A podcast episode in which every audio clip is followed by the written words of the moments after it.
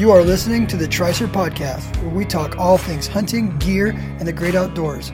Before we begin, let's start things out right and put God first.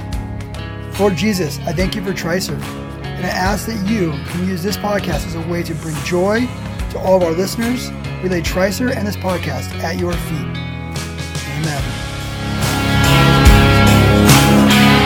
All right, another podcast. Joined with Connor Cox today. Connor, how you doing? Doing good. How are you? Doing great, dude. I'm stoked to get on here with you and talk about hunting. Connor hit me up. He has done two on range Oryx hunts in New Mexico, which I apply for every year and do not draw. So I want to hear about these hunts and the animals you've killed and what the process is like. I actually might be a once in a lifetime tag for non residents, but so I'm it's almost... a once in a lifetime for residents as well. Just also have the option of a broken horn after drawing your life. Oh, okay. That's a good end around. There you go. You drew that thing twice, huh? Yeah, about six months apart. that is awesome. Good for you. All right. So with that said, man, tell me about yourself. Who are you? You know? So I'm a traveling technician for a company out of South Dakota now. Grew up in Mexico on a 42 section research ranch. Grew up hunting mule deer, watching all the guys run around chasing them down there. What is what is what is a four? I'm from California. What's a 42 section research ranch? What is that? So it's a ranch that's owned by New Mexico State University. When I say section, a square mile, 648. So we were a pretty large ranch. You have quite a bit of mule deer back before the drought started. So we used to guide a lot of hunters out of there. And I grew up just hanging out at hunting, watching them kill big old mule deer off. That's awesome. So they, so even though the state owns it, they still let you hunt it. Yes. Yeah, so they allow buy tags, get in with the outfitting company, come out and do hunts. Pro, when I was a kid, they used to have 30 to 40 hunters come out. All of them kill a buck over 100, 200. Yeah, they do a lot of uh, landowner tags in New Mexico right? And then um, yes. I, I, know that. And then they do take care of their guides. So the non-residents kind of get the shaft down there. The one nice thing is for us is that it is um, everyone gets his fair shake at. There's no points. So I mean, yes. if, even if it's a two percent draw on, everyone has the same two percent draw, so somebody's going to draw it. So I always say New Mexico is a must apply state for anyone who wants to hunt because you might as well put your name in there because you never know when you're going to get drawn. But they also have a guide pool where if you put in with a guide, it increases your odds pretty substantially. Like say it's a 2% unit, maybe that's an 8% unit now that you have a guide. I'm just yes. throwing numbers out there, but it is something pretty substantial. I've da- drawn a tag over there for Barbary sheep and we used a guide for two days because you have to keep them for at least like 48 hours. So we drew the tag with the guy for 48 hours, and then after that we were DIY. So it was kind of like an end around trick to getting a tag down there to go hunting. So there's there's a few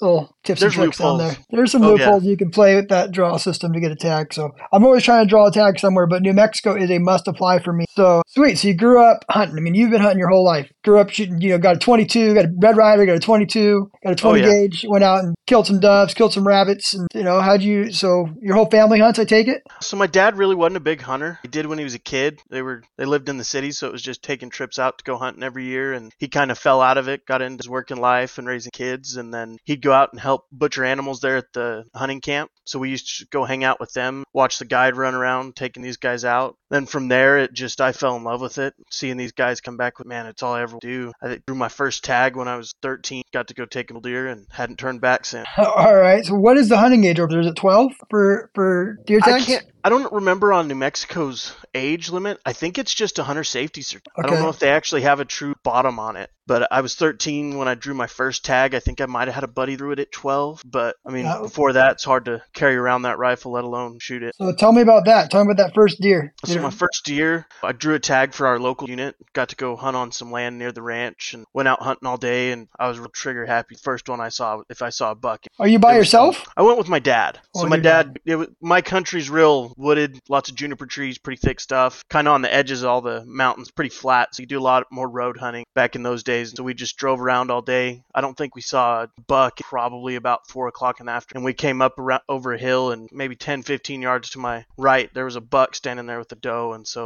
I get all trigger happy and it's on the wrong side of the pickup. So there's no way I can get it without backtracking or going forward. So we drive past it, end up coming back around, and he'd circled back around behind us. It was over next to a livestock water. So we snuck up as close as we could get, got to about 150 yards, and I was using my dad's. He's got a two rifles that are not Mauser 98 German rifle. Yeah, yeah. That have been sporterized and yeah. re- rechambered. He's got a 30-06 and a 22-50. I took that 22-50 out there and set up. We waited for it, and he said, as soon as it walks away from that water trough, and as soon as it stepped away from the water trough, I triggered perfect double lung shot shot. Me being young and not around killing stuff that often, I, I was. It took a couple of steps, and I was like, "Oh man, we better shoot it again." Dad's like, "No, it's going down. You're fine. You're fine." And that was my first buck. Just a little, not much mass to him. He had all five points. It was real small, kind of a cull buck out of the herd, but got my first mule deer there at the age of 13. That's awesome. 22250 is a wicked cartridge. Yeah, after World War II, everyone came back and wanted to hunt, and they took those Mausers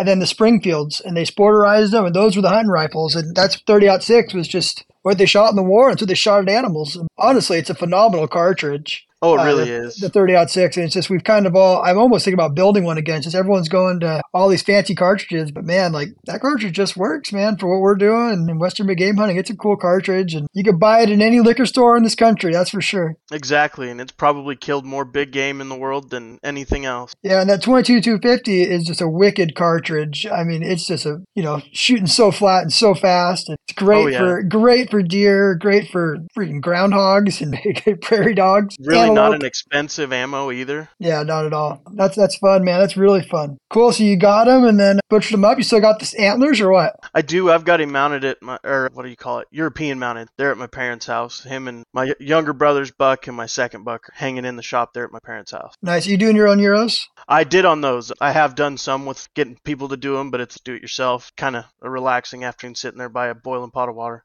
Yeah, yeah, it's not not too scary. People are scared to do it. I do mine with a pressure cooker and just a big pot of water, and I don't boil it. I get it simmering right, do some soap in there. I've had some hard times with some pigs, and I had like one elk skull that just did not want to go white. There's just a color on it, but uh, yeah, it's not hard to do, man. People do it, and I just take some developer, you know, like yep. number forty developer. When it's all cleaned, I'll, I'll, a lot of times I'll actually soak it in hot water for like a, I have like a horse heater, and I set it to like 110, 108. And I'll soak that skull for a week just to get all the grease out of it and then take it outside and I'll just put some developer on there and you know after one or two days the thing's clean and good to go and I got a skull. It looks good enough. Exactly, I, yeah. I mean the beetles are nice. You get all the nose stuff in there still. It looks really good, but I don't care to have a box of beetles in my house. They smell really bad. Yeah. And it's it's you know I mean we kill a lot with having, you know, three of us hunting in the house, right? Plus friends. We kill a lot of animals every year. It gets expensive paying 150, 200 bucks for a euro. At least that's what it's costing here in San Diego now. So it's yeah, less other places it is here. So it's just let's do it ourselves, and it turned out pretty good, good enough. Yeah, no, I do it myself most of the time. To do that, I should do a little product sale real quick. So I don't have any with me here, but uh, Tricer Bino adapter. Go buy a Tricer Bino adapter. They are awesome. One piece, Arca Swiss. locked around there. Don't have to have two plates. Comes with two studs. Go buy a Tricer Bino adapter, forty nine ninety nine. That's my pitch. That's my commercial. That's how professional this podcast is. So go buy a Bino adapter. All right. So now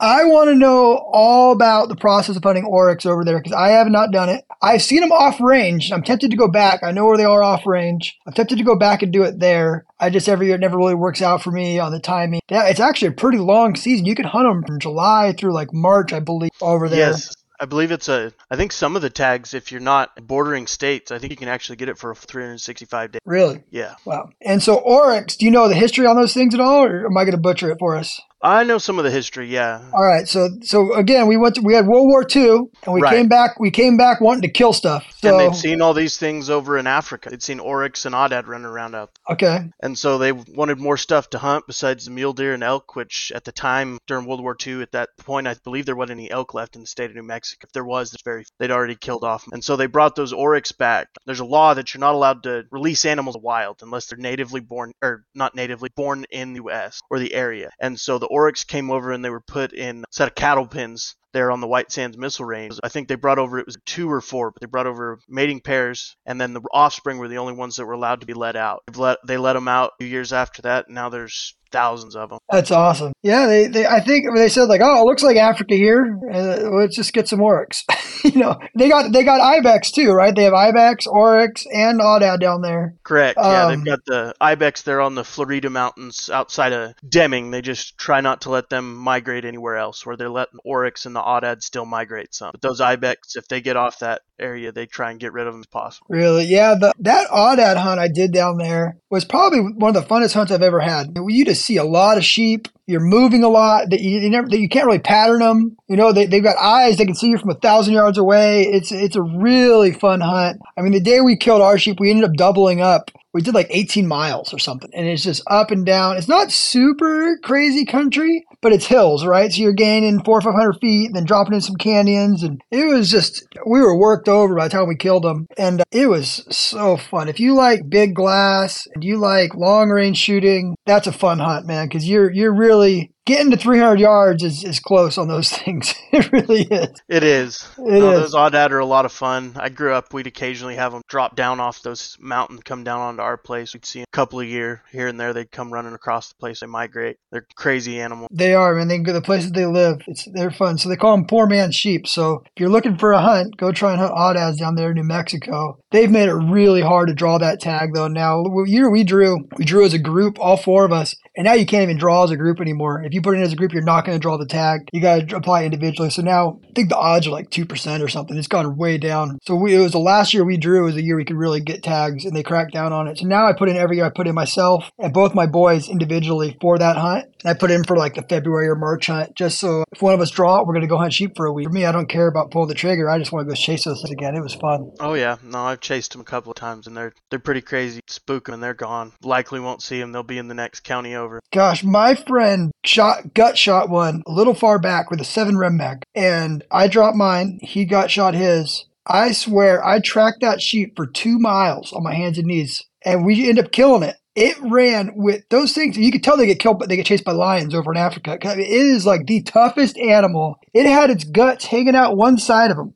I mean, it was out, and this thing went two miles. I mean, just dripping little bits of blood. And finally, we kicked it up, and he shot him. And, uh, and they go days without drinking water. If you ever find places where they've peed on the ground, it'll stain it yellow with how much minerals and stuff is in their urine. They don't drink very much water. Wow. It's pretty yeah, crazy they, to find. They were a cool critter, but yeah, they were. That's what I remember about them is they were tough. Not like you know a mule deer or a antelope. It was an animal that just you tell he's getting killed by big old lions and, and stuff over there. Cheetahs.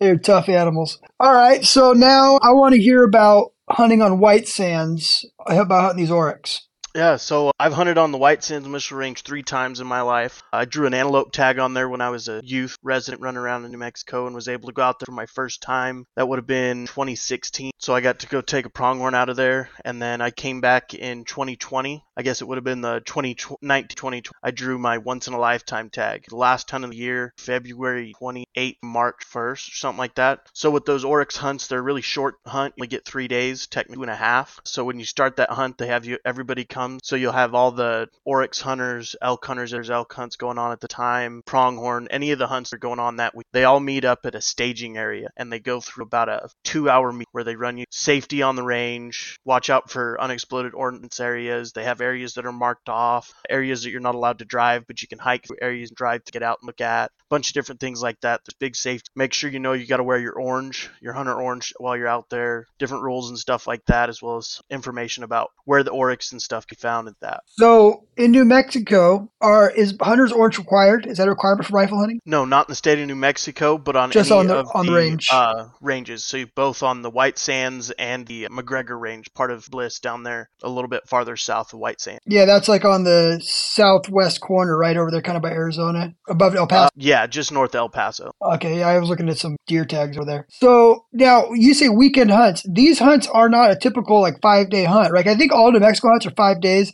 These ones are only like two or three days, right, on range? Yeah, so they'll begin at Friday, usually have a meeting that starts around 10. You usually get out of that meeting right there 11:30, 12 o'clock. They just tell everybody go. So everybody gets pretty much a fair shake. There's no, well, I'm going to show up at 6 o'clock in the morning and get out there. It's, we all meet there at the same time, and once the meeting's over, they just release you just from that base camp and everybody goes out. So you'll have, a, it's usually anywhere from 100 to 150 tags hunting on that place at time, and everybody that exact same, you got about two roads start leaving off of before they start to feather out. Wow, really? I didn't realize it was that many hunters. So is it, yes. I mean, there, there's that many oryx on range, huh? Uh, yeah, they kill probably probably thousand a year. Really? Yeah, because it seems like everyone who draws that tag is pretty successful. Yeah, so the odds on that, if you don't kill one, not to say you're a bad hunter, but you probably have no. Okay. I mean, we saw them within ten minutes of leaving that meet, and they're standing mm. there hundred yards off the road. It's just getting out and shooting one. If you- yeah, they are big white animals. I, know they're not hard to see. They, are not, they don't, and they don't blend in. I, I've seen them off range, and it's just like, wow, that is does not fit the surroundings.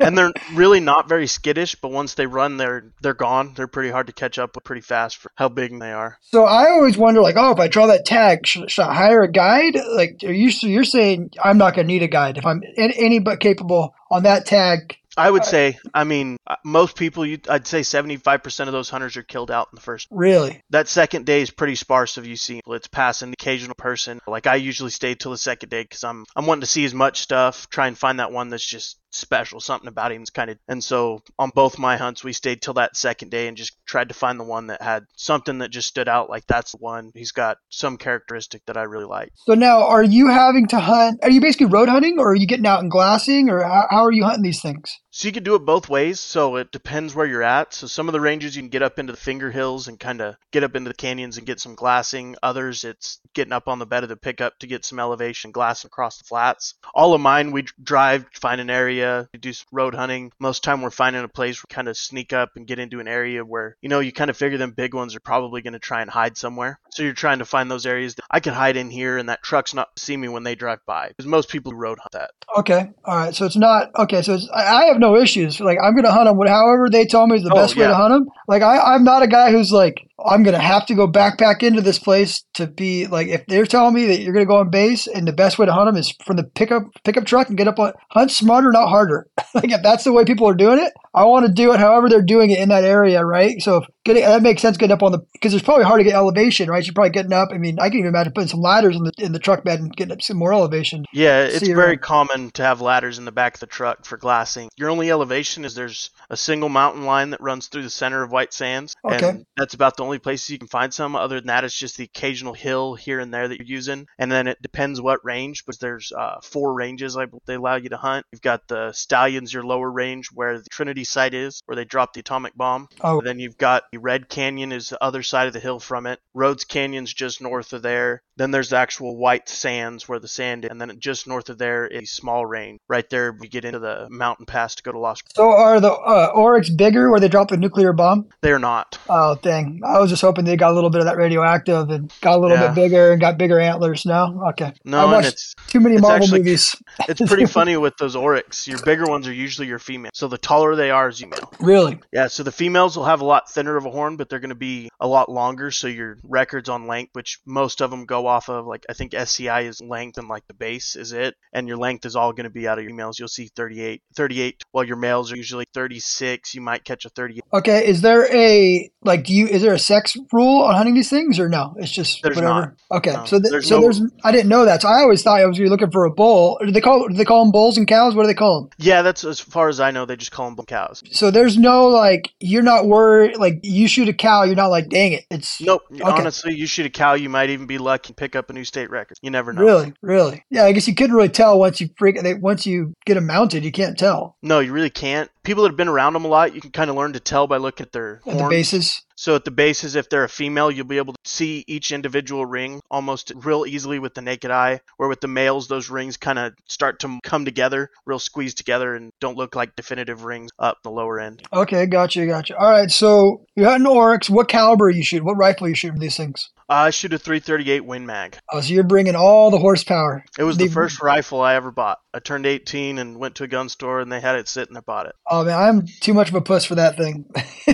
Honestly, I've shot 270s, 30 six is way more than this rifle. Oh, you, is it broken? You got uh, so a mo break on it? It's an old rifle. It's a Ruger Mark 77, except it's the older version of the Tang safe. So it's got an old school original Browning Boss system, which is a over barrel clamp on muzzle brake, can be tunable. Okay. A real goofy looking thing, but it's been on there for 40 years, so I might as well. That's awesome. Yeah, I actually traded a Mark 77 243 this year with the with the red butt pad and the and the Tang safety for a dirt bike for my kid. I had like three or I had I think three or four two four threes in the safe already, and he wanted a dirt bike, and I was like, I'll trade, buddy. So all right, so now we now we've got it we've got it dialed. We know how you're hunting them. You're shooting 338 Win Mag, as you said. Yes, sir. So you got all the horsepower in the world. Now ready, set, go. They let you go from the meeting. What's going on? So we kind of had some areas picked out. So when you're, you first get there, they give you a map, and it shows the areas you're allowed to hunt in and the boundary thing. So we kind of looked at it, and uh, we had a guy with us that'd been on quite a few hunts out there. I think been putting in for the probably 20 years that they've been doing that oryx hunt now, or 30, 25 years, whatever. He'd been putting in the entire time, and he'd probably been out there 12 times helping people out. Never drawn the tag himself. He'd been on 12 or 13 hunts out there. So now, so wait, he, so real quick, I want to clarify something. On White Sands, when you leave this meeting, are there sub units for everybody, or does everyone get the whole base?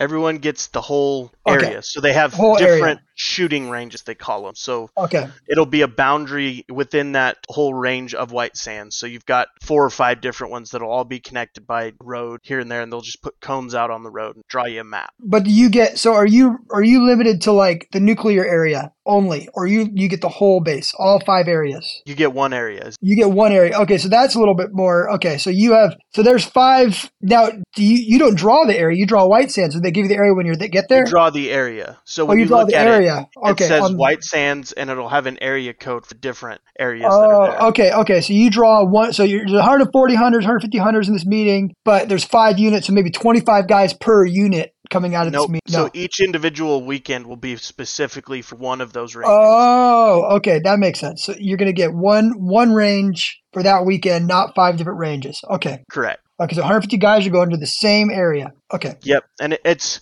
it's a large area, but you are going to see people most of the time. You're going to have someone crossing you on the road across the from you. That. Okay. All right. So now I've got that clear. You and got 238. You're good. Also with White Sands, there's a t- they have time set on when you can be within the range. So like it starts at 30 minutes after sunrise, and you got to be out 30 minutes before sunset. So they have a oh, time wow. limit of set, so you can't be in there, can't camp in there, nothing like that. Okay, all right. So now you've got this guy. He's been flying for 25 years, never drew it. And here's this kid who just drew it. Drew you drew the first one you drew. Was this the real oryx or the or not real oryx? Was this the full horned oryx or the broken off oryx? Which tag is this one? It was my once in a lifetime tag. Okay, so the first one you drew it. How old are you? 18? I'm 20. You're 20. You drew this tag. Or Good I guess it would have been 19 when I drew it. I was 20 whenever I shot it. All right, so now you've taken off with this guy. Been flying for 25 years, so I'm sure he's giving you a ton of crap for ne- him never drawing it. But here you oh, go. Oh yeah. And so we kind of look up a couple of areas, and we go. I mean, as soon as we leave, the, I mean, we're maybe a quarter of a mile from where we had that and everything. Everybody's stopping on the side of the road, and the group of five or six of them out there. I mean, we're out of the meeting maybe five minutes. All of a sudden, we hear the first shot. Someone shoots one right there next to next to that base camp.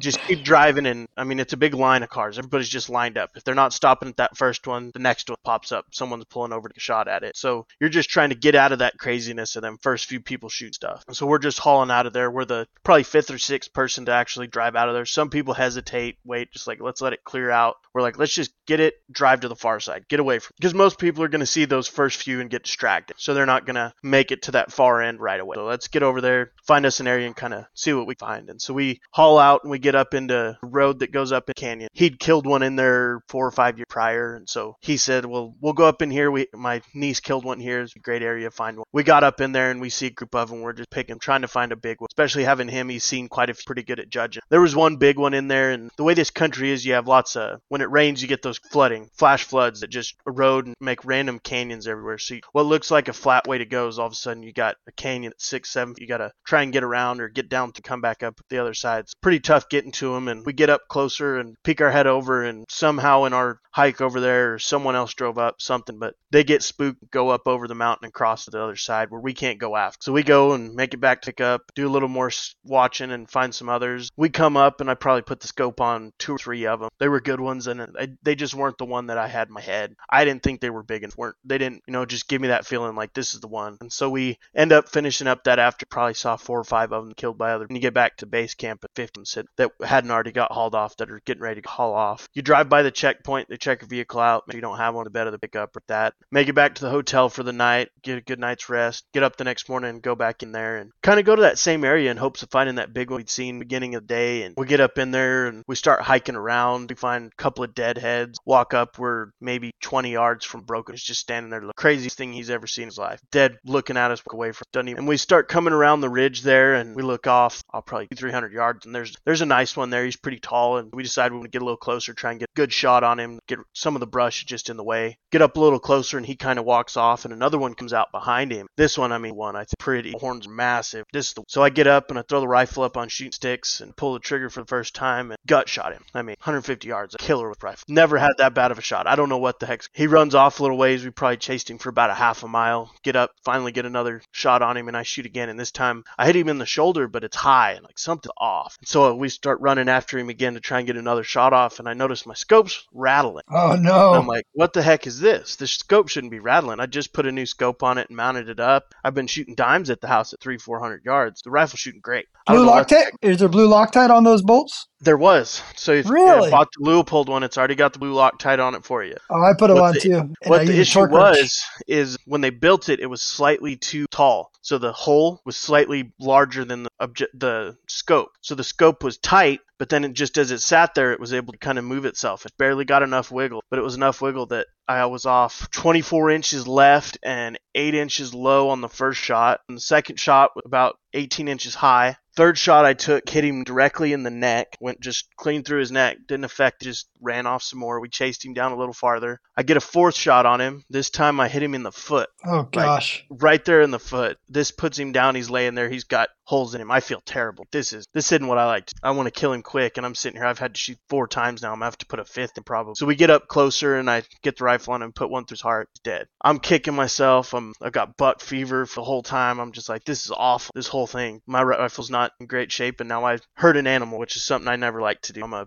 I like to make it clean and quick. Don't like him to suffer. And so we get him cut up, but what we forgot to do is we left all the packs in the pickup. Oh none no! Of us have a pack on us, and all I got's the pocket knife I've carried in my in my pocket since I was 16. Probably only sharp it maybe once in that whole time. It's dull as all get out. Trying to cut him up at first before my dad can make the two and a half mile pack from the pickup with all four packs back to Animal. Which I mean, luckily the packs are frames. We weren't really prepared to hike him out too awful far. I think I had an old King's camouflage. They have a pack. It's got a wire frame. It doesn't carry weight very, well. especially in Oryx. Yeah, and then they're like what 400, 500 pounds, like the size of a cow, right? Cow elk. Uh, yeah, you might be a little bigger. You might be closer to 800 yeah. on a real fat bull. Just depends really? how good the country is. It's a real good green year, and they're just able to gorge themselves. Wow. But that hadn't happened a while down there, but there have been in the past. Wow. I, I had no idea. I thought they were more like that 500 pound range. Wow. Yeah, so I'd say quite a few of them are, and that's probably your average, but there is some, you get those random ones that found them a honey hole where they just gorged themselves and got as fat as possible. Gotcha. All right. So you got him down. You got him, you got him killed. I, I think it's important.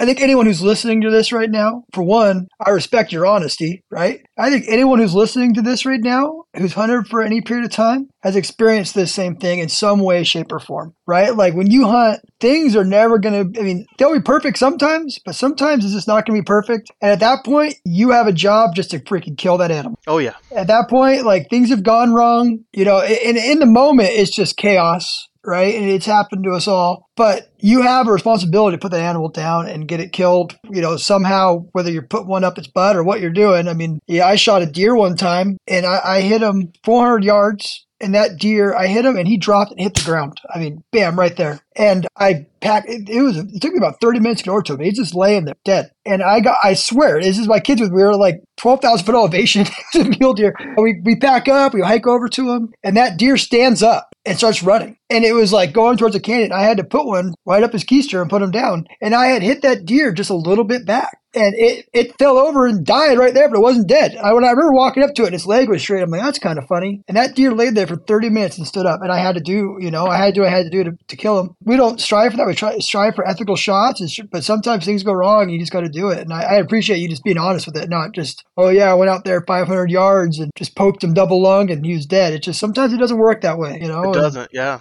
Sometimes there's a difference between being a, you know, I tell people all the time, like you got to be a killer, you know. Sometimes you just got to kill, you know. Yeah. Sometimes when things hit the fan, you got to start loading and sending things down there because it's just it happened. It's not something I strive for or want to have happen, but it happens to all of us. You know, you hunt for long enough, you're going to have issues like this. So I appreciate you telling the truth. All right, so yeah. now you pack you pack this sucker back to the truck or what? Yeah, so we get him cut up and split up the weight as good as possible. I mean, me having a slight frame pack, I'd throw as much weight on me as possible. Had an old army frame pack, the pack as heavy as it could get. And then my dad carried out the head and the cape. He's just got an army duffel bag. You see on all them, they got their clothes. It doesn't carry weight very well. It's a couple of pairs of t-shirts and a sleeping bag. And we get him packed back and loaded in the truck. So that hunt was in March. It was probably 80 days out that day. So we were trying to get him to truck as soon as possible, get that meal down, get out of the heat. So you took that, are you, did you, did you shoulder mount this animal or what did you do with it? I did. I've got him shoulder mounted at home. Okay. Yeah, there's nice. a really good taxidermist there in Los New and He does a lot of those. And, you know, being my once in a lifetime, I was probably out of shoulder mounting. I'm not, I'm never gonna get one again. Little did I know, six months later, I'd have a second Oryx tag to spend. Yeah. I felt I had to. Yeah. So I'm conflicted on what I'm gonna do with mine. So I'm gonna draw that tag. I hope in my lifetime. I think I want to do like a rug, like a full rug on the wall. It would just look so cool. And then do, do the, the Euros look bitching. And oh, they, they do. do. They do look really cool. But at the same time, it's like, man, it would be nice to shoulder mount it too. But man, I think having that thing like on the wall, like it just looked really clean. Big rug. So, it's hard to go wrong on those Oryx, whether you do it a rug and a Euro mount or just so mount pretty. the pelt, like that zebra style face, and then you got almost like a, a, horse's body, but it's got that those gray hairs, man. Yeah, the grays and the stripes. And the, yeah, that's that's really neat, man. So that's awesome, dude. I'm stoked. It gives me encouragement that I'll draw this tag someday. You drew it twice in a year. So, I did. How did how did those eat? I heard they I heard like some of the best tasting meat out there. Oh yeah, it, most of that meat was gone the first six months. I mean, it's just such good. Meat. I eat as much of it as I can. I hope somebody else back home gets one so I can get some more of it. Really? Yeah. Yeah, I, I've heard that's really good meat it's not gamey, which is surprising. Country they're in is just rot, hardly grass, no water, and they come out and they don't taste game. really tender with no fat content in them. Dark. It's really good eating. I've ate it all kinds of. That's awesome. Well, with that said, where can we where can we find you? You want anyone to find you? Are you public? Are you private on Instagram? What's up with that? Um, public on Instagram. I'd have to look at my handle. I'm not very active. Never been my strong suit. But oh, they don't gotta follow you. Just trying to uh, give you. It's Connor.cox44. I post on occasion. Get to see a lot of travel photos. I travel all around the world with job. What do you do? So I work for a company that makes livestock research. I'm their installation and repair technician. Oh, same thing that. Yeah. Okay. Yeah. So I've been to 44 U.S. states and eight countries so far, and I've got a trip to Australia and to Mexico. Awesome. So you, are you uh, married? You single dude or? I'm single. Yeah. All right. So any ladies out there listening to this thing, you want to hit Connor up? He gave you his handle and hit him up, and you can be a world traveler eating oryx. Yep, eating oryx and travel the world. Awesome, dude. Well, thanks for coming on. Let's, yeah, uh, let's do, do it. again. Let's do it again. When I draw the oryx tag, I'm going to be hitting you up. It'll be good. I'll be there with you. We'll get you a good one. Thank you for listening to the Tricer Podcast. Do us a favor and like and subscribe on whatever platform you're listening on. Give us a follow on Instagram and Facebook at Tricer USA. And go and check out all of our innovative gear at www.tricerusa.com. Until next time, shoot straight, have fun, and always put God first.